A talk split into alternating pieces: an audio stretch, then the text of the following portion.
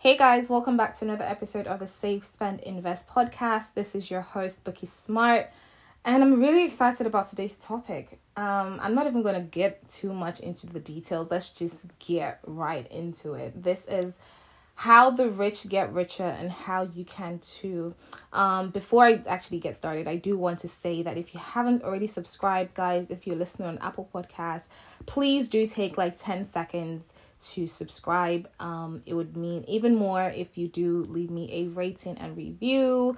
Um, yeah, and, I, and it's just great because that's how the word, you know, gets out. That's how more people are able to see the podcast.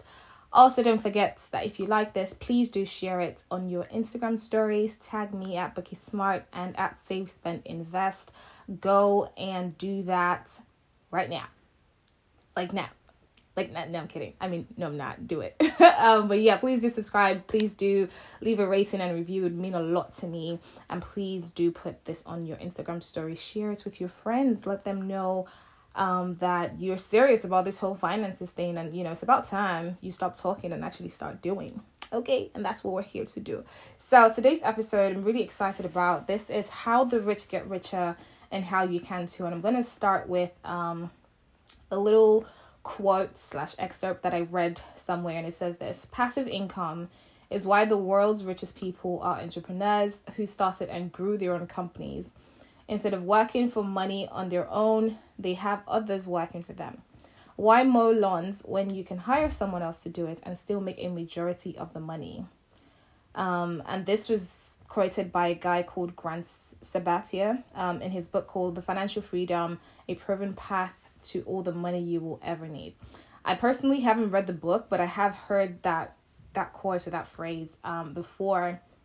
And as he explains it, employees add value to a business, making it more valuable than a single individual would or could.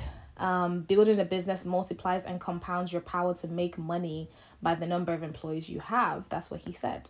And many people have gotten rich by simply paying other people to do the work and connecting demand with supply.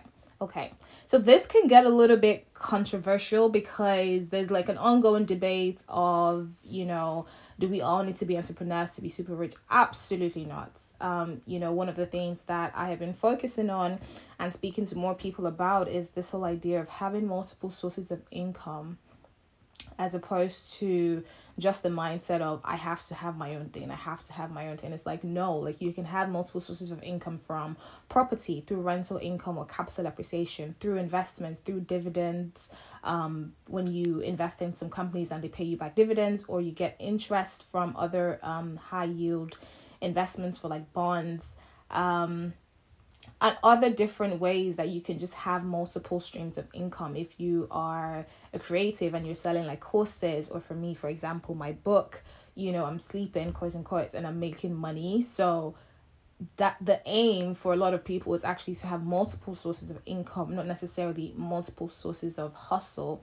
And therefore, I think that we don't have to all be entrepreneurs. But, you know, I just gave this as a little, I don't know, like introduction as to how the majority of the world's richest people, you know, they do own their own companies, just to disclaim slash put into perspective, right? So when you think of the world's richest people, Warren Buffett, Elon Musk, Oprah, Bill Gates, Mark Zuckerberg, all of those ones, they all have their own businesses. Well, now they do, but actually they didn't all start off that way.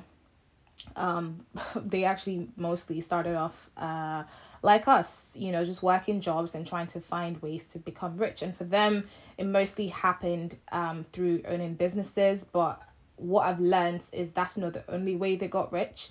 And this is what I want to focus on um, in today's episode, just like the five principles that I've learned through research and through just watching them and studying them, because I think that it's important um that when you're trying to build something or where you're trying to get to a destination, that you ask or you go study the people who have already gone ahead of you. And especially in, in the age that we live in, um, you know, where there's free-flowing data and there's information about everybody's business out there, you know, it's very easy for you to go and study someone. And so that's what I've been doing, is studying all these successful people. Um, and, you know, I don't necessarily want to become like them, but I think that I can glean a lot of wisdom in what they've in what they've done and th- in the steps that they've taken to becoming wealthy. So I'm going to talk about five principles. And number one is specialized skill. So you might have heard me talk about this quite a bit, actually, in, in terms of picking your domain of expertise. What are you great at? What are you a master of? Or what do you want to become a master of? So Mark Zuckerberg picked computer science, Oprah picked talk shows, Bill Gates picked software. If you can pick something that you will be known for, what will it be? What is your superpower? What is that thing that people know you for? Um, and is that something that you currently have, or is that something that you're working towards or you're currently building? You know, so you have to pick something preferably that you're good at and that you actually really enjoy. So for me, when I started this whole personal finance thing, it was born out of interest. It was born out of just me trying to navigate how to make the most of my money when I started earning a salary.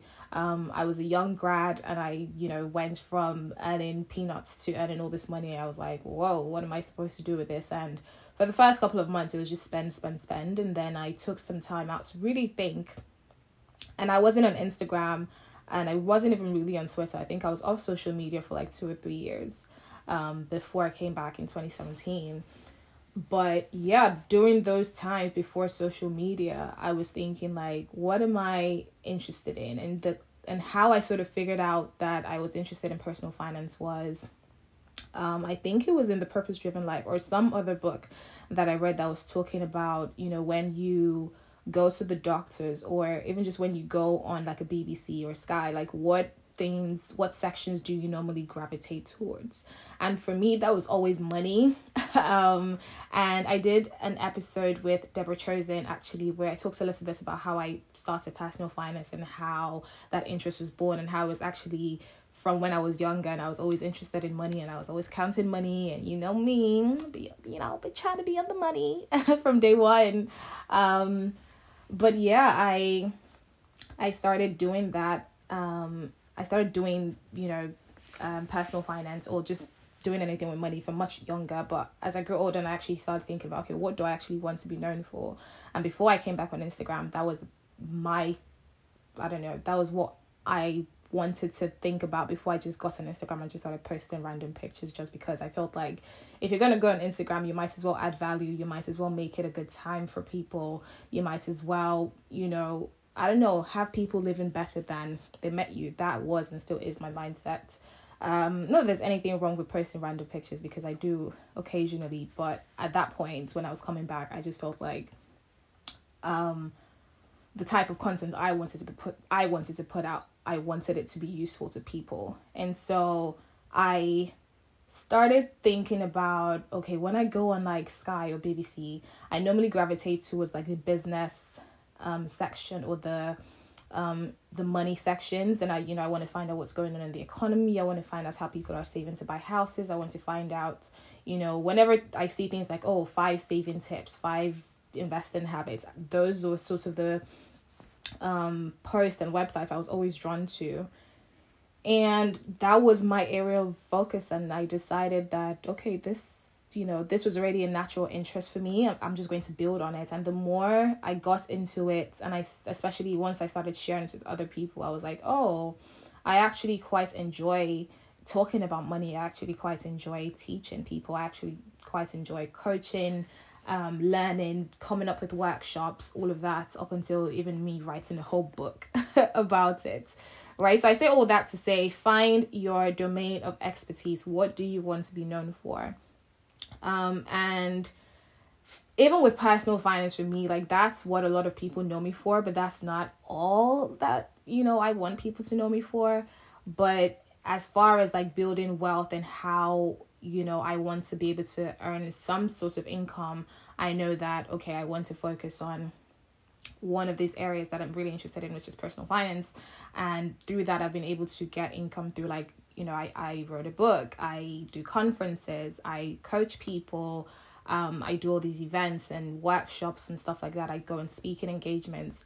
That was important for me to have um, before I could charge people, right? If people didn't know me for personal finance because I was all over the place, then they wouldn't be calling me to speak um, at their events. And I, you know, I wouldn't be credible if I was just a random person bringing out a personal finance book, if that wasn't what people thought or knew me um, as my area of expertise. So find your specialized skill, find what you want to be known for.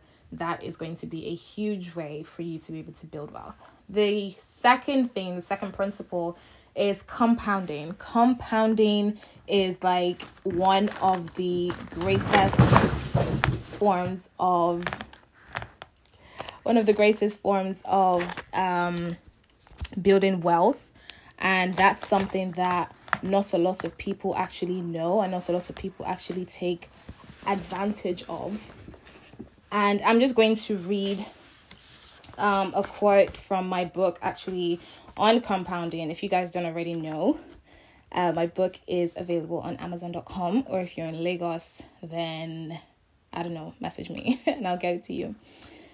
But yeah, I wrote here, capitalizing on the time value of money has to do with one thing: compound interest. Compound interest is how the rich get richer, and time would be one of your greatest assets here as a young adult. It is interest on your initial investment plus accumulated interest on that amount so far. So in other words, it is interest on interest. And this is where compound interest really blows my mind and just like accelerates everything. Like, as far as how the rich get richer do it, one of the biggest ways they do it is com- is through compound interest. And so I'm going to give an example, but you will probably better see in it. So I would, you know, highly recommend that you do get get my book so you can actually see it and understand what I mean um, specifically. It's only like a page and a half long anyway. But yeah, here's what compound interest will do if you have a thousand pounds. So if we start with a thousand pounds and add ten percent interest, at the end of year one, you have ten percent of a thousand pounds plus your ten, plus your thousand pounds. So that is one thousand one hundred. At the end of year two, what happens with compound interest is that ten percent that you that is your return that you get annually is then increased because you're accumulating it, right? So you your opening balance in year two would be one thousand one hundred, and then you get ten percent interest on that amount. So instead of just having two hundred pounds of interest at that point, meaning that one hundred pounds plus another one hundred pounds, you actually get one hundred pounds plus one hundred pounds plus ten plus ten pounds extra because of compound interest. So at the end of year two, you get one thousand two hundred ten pounds. And then again, you're still maintaining that ten percent interest. By the end of year three, you're getting one thousand three hundred thirty-one pounds. And it, like, you guys might not understand it fully. I hope that you do, but it is so important. Um, compound interest is so important. And I think that you should read up about it and um start thinking of how your money can make money, your interest can make more interest. It is an additional amount that, you know, return that is additional to your returned money. Sorry guys, I'm a little bit woo. um but yeah, read read about it, get my book, um ask questions, but just know that that is something that you want to prioritize and focus on um in your journey to wealth, is making sure that compound interest is working for you. If you're investing, this is something you're already doing, especially if you're investing and not taking out your returns, then your interest, or the amount that you are getting back as a percentage of your return, is compound interest, and it's compounding. So if you have a pension, for example, every single year that is compounding, and that is so important in how the rich get richer. Number three, um, one of the biggest principles that I've found that a lot of successful and ultra high net worth individuals use is they get higher rates of return, right? And I've explained this from my own personal circumstance. So when I started investing, um, what, back in twenty sixteen, I had a little to invest. And so I was very cautious. And this is what I find as well with, you know, people that are just getting started. When you just get when you're just getting started with investing, you're very cautious. You're guarding your money really closely, right? And for someone that was super rich or was already wealthy, that amount is small. But for me, that was a lot. It was like, oh, this is my, you know, my whole savings that I had been saving for a lot. I think I had been saving for like two and a bit years um, at that point when I started investing. And So I wanted to protect this. I wanted to put it in, you know, really, really low risk assets so that I could monitor it, so that, you know, I wouldn't lose it, so that it was, you know, I was at least guaranteed something. Um, and because of that, I was limited in the rate of return that I was going to get. So naturally with investments, you get low risk, you, you know, get low returns. The higher risk that you have, the higher returns you're likely to get. So as I grew up and as my risk tolerance increased, um, I was willing to take more risk because I knew more and because I had more money as well. And so the smaller amount that I invested in twenty sixteen, in twenty seventeen or twenty eighteen, I was like, oh, okay, I actually um, have a bit more to work with now. So I can actually afford to put this amount of money in a higher yield asset. And so I, at that point, I was like, you know what, if I lose this money, you know, it wouldn't kill me, it wouldn't be the end of the world. You know, you don't hope that to happen, especially when you're investing, you know, quite hefty sums. Um, but yeah, I just got comfortable with that risk. And therefore, what that enabled me to do was actually seek out assets that were returning higher rates of return. So you can start off with like bonds or, I don't know, whatever else is like low risk, fixed income instruments, money market funds, all of those things are low risk and they would give you low returns. And then the higher your risk tolerance and the higher risk that you're willing to ac- ac- accommodate for, then you're able to get higher returns. So the ultra net, the ultra high net worth individuals, they are richer because they get they have access to higher rates of return because they have higher risk thresholds. So because of that, they're able to put their money into like, you know, stocks and real estate and all these higher um, yield assets that would give them more money than just low risk. So think of it this way. Most people, when they're starting off, they start with, you know, something low risk, you know, maybe their house um, as a primary asset, and then you earn some percentage, say three to five percentage in a year. And then as you accumulate more money and your risk tolerance increases, then you want to maybe go into stocks and bonds, and then you're earning like five to ten percent a year. And then the more comfortable you get, then you want to start, you know, increasing how much percentage of stocks are in your portfolio um, rather than lower fixed income or bonds. Um, and then you might be earning ten to fifteen percent a year. And then you might even branch off to like real estate and then start earning like fifteen percent plus a year if you have really strong appreciation, capital appreciation on your property or properties.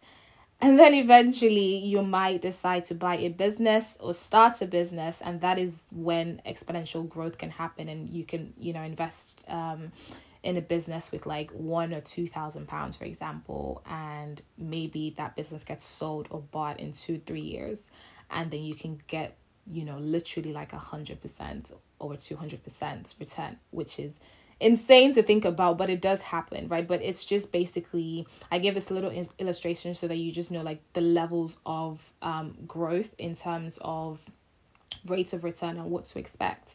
But, you know, as far as the ultimate You, um the ultimate return that you can get is probably equity, um because I think it was when Uber I P O'd that an angel investor invested like five thousand dollars into Uber when they were raising their first round, and that five thousand dollars returned like a hundred k or something insane in what, like six or seven years after. And I just thought like, oh my goodness, like I don't even know what percentage of return that is, but that is well over one hundred percent return, right? And that is what we aim for um, as the ultimate. But obviously, you can only do that once you have five thousand pounds to lose, especially once you're getting into um, investing in equity in b- businesses directly. Then you definitely have to do your due diligence, and you have to be um, very like, sound, like make sure the investments in sound, and make sure you're not just throwing money just because. So don't go around now just looking for where to put five thousand pounds if you have it. um, you need to make sure that at that point when you're investing, five thousand pounds needs to be like, oh, if I lose it, then okay, cool. But if I make an, an enormous amount of return, like two hundred percent or whatever, then, you know, kudos to you, hats off to you. So yeah, that is number three, higher rates of return. Number four This one is super important as well, especially if you are in your twenties. Um, network, the power of networks when it comes to investing is unmatched, right? The super rich people, um, the rich get richer because they have opportunities that are not available to others because of their networks. And I think that it's important to have a network of people outside your normal social circle and family and friends. These are people who may not even necessarily be older than you, but probably will be older than you. Um, and they have more experience in the field of investing. They've been doing this for a while. They've gotten back returns. You, you know, they have a track record built for themselves. And these are the sorts of people that will sign you up for investment conferences. They will tell you about new real estate deals. They will tell you about what new investment they're doing. And if they think that that would fit into your portfolio, they would help you out when it comes to sourcing and doing due diligence on work. If you're going to, you know, choose real estate as an asset, they're the ones that would, you know, help you find good contractors and people to work for you so that, you know, you don't get scammed and things like that. The power of networking in investing, unmatched. It's so important that we get out of our own circle and actually seek people out who have made it and who are doing um, what you want to be doing, and ask them how and try to connect with them, try to, you know, have them as your mentors. Um, because it's important to be focused on your niche, you know, have your specialized skill, but also still stay diverse within your network should you ever need to branch out. So, for example, with me saying, okay, I am pretty good at personal finance, but I also have friends in the creative industries. I also have friends that are in businesses, that are entrepreneurs. I also have friends that are going into tech. So whenever I want to make an investment into any of these areas, these are the people within my networks that I know that I could count on or ask for advice or even maybe do a deal with them, right? So when it comes to networking and when it comes to investing, I'd always say, you know, go deep first in terms of find what you're really good at, but then also maintain a really good level of breadth. So you want to go depth first and then wide. Understand the people in your industry who are currently investing in the assets that you are to. So if you're really interested in like real estate, for example, there are loads of conferences I know in London, um, specifically. I'm sure it'd be different everywhere, but there are loads of conferences in London and real estate where, you know, you just go for these things and speak to people, not necessarily even people at the front of the room, but even people that are sat next to you, your peers, um, people that came as well who would probably have shared and similar goals or interests with you. You want to ask them um, if this is their first networking thing, um, if they're currently in real estate, you know, all these questions. And maybe in a different episode, I would go into a little bit more detail on, you know, how networks work and how to find them and how to really leverage them. You know, you don't just want to go go up to someone and be like, hey, I see that you, um, I don't know, you just recently bought a property. You know, can I be in on your next deal? Like, you need to cultivate those relationships. Um, but that's something that you want to definitely have penciled down. Like, start to think and also look at people who are doing what you want to be doing and try to get them into your network. Does that make sense? Yeah, okay, cool. And number five and the last one is the rich get richer because they have extra cash. Okay, this is important because this is when having multiple streams of income is gold, like gold. Because Warren Buffett actually says, you know, be fearful when others are greedy and greedy when others are fearful. And a great example of this is, you know, the stock market crash that happened in oh seven, oh eight um, that killed most of the stock market and the real estate business, right? Because people, the wealthy, the super rich people had extra cash. They had multiple sources of income. So even if one went down, they had others to back them up. They were able to be greedy when others were fearful. So when everybody was shouting, oh my gosh, the stock market's crashing, real estate prices are down, everybody was losing their house, this is when the wealthy people poured millions into the stock market. They bought huge um, real estate um, because they had those we ha- because they had extra cash, and because, you know, again, networks as well. So even though the times were bad, they were able to get good out of it. They had assets and they were able to make these moves, and they were able to also afford the risk, because if you're really wealthy, then you can go like, you know what, even if this doesn't work out, it's fine because I have other things coming in. So the rich get richer because they always have extra cash.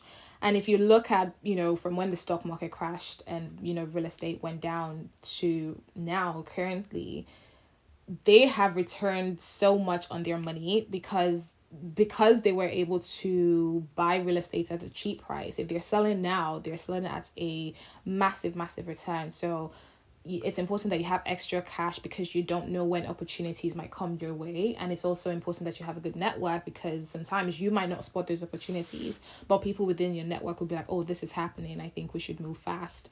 Um, and then you're able to benefit from that. So this is how um, wealthy people get wealthier, because they have extra reserves. So they're able to bring those reserves out when there are opportunities. What you don't want is having all your money tied up and then an opportunity presents itself and you actually don't have money to partake in that opportunity, and then you miss out. So for example, when cryptocurrency was crashing, so many people said, you know, oh, the bubble has burst. Um, you know, that's the end of cryptocurrency.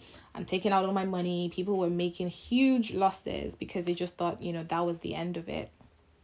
Right? But actually, I know certain people who doubled down and were and who had been tracking, you know, cryptocurrency for a while before that. And even now that, um, you know, a lot of hype has died down, they're still in it, and they have actually done way better than people who cut their losses off early, because sometimes you just need to just just chill, you know, just just wait a little, just wait a little bit. Um, you know, and you'll be fine, and your investments will be fine. And I always say to people, and I'm probably going to do a different um podcast episode on this as well, but you need to know the difference between investing and trading. You know, what a lot of people were doing with crypto and why a lot of people got burned, myself included, was because we were trading cryptocurrency. Um, we didn't really seek to understand at a deeper level what was going on. Um, I did a little bit at the beginning, um, because I was invested in Ethereum, and I was, you know, I had read the whole white paper, and I had a friend who knew Ethereum from time back. Probably he had been tracking it from like twenty fifteen or sixteen. Um, But for people who were trading, we lost a lot of money. You know, when the bubble burst, it was like, ugh, you know, we panicked, lost a lot of money, cut our losses. But if I had actually left, and I did, I did leave some money um in crypto. I, I don't trade it now anymore. I'm just holding long term. But for people who left their money and came back this year or even last year, they were so much better off, like so much better off, because eventually what happens with investing is, you know, you, your money can go up and down, but naturally they tend to go up m- more times than not. Um, and I know that, you know, disclaimer, past returns is not a guarantee of future predictions or future returns. But, you know, naturally what we have seen is that most things that, um, you know, the stock markets, cryptocurrency markets, all of those things that are sort of like up and down and volatile, their streak tends to go towards the right, which is upwards, not downwards. Okay, and that is it. That is five tips on how the rich get richer and how you can too. And my last golden nugget that I'll leave you with before um we call this episode to a close is you don't actually have to be an entrepreneur, right? Everyone um does not want to be an entrepreneur, but I think that it's important that you look into owning equity in a business or multiple businesses, directly or indirectly, either through um you know buying shares in public companies or through looking for companies that haven't gone public yet but are looking for funding. And um and yeah and I think that equity is going to be one of the ways that Um, a lot of people will make money from. You just have to be really smart, really strategic, have the right people in your network, um, understand businesses before you invest in them, do your research. I cannot overemphasize that. Please do your research. But yeah, that is my last golden nugget.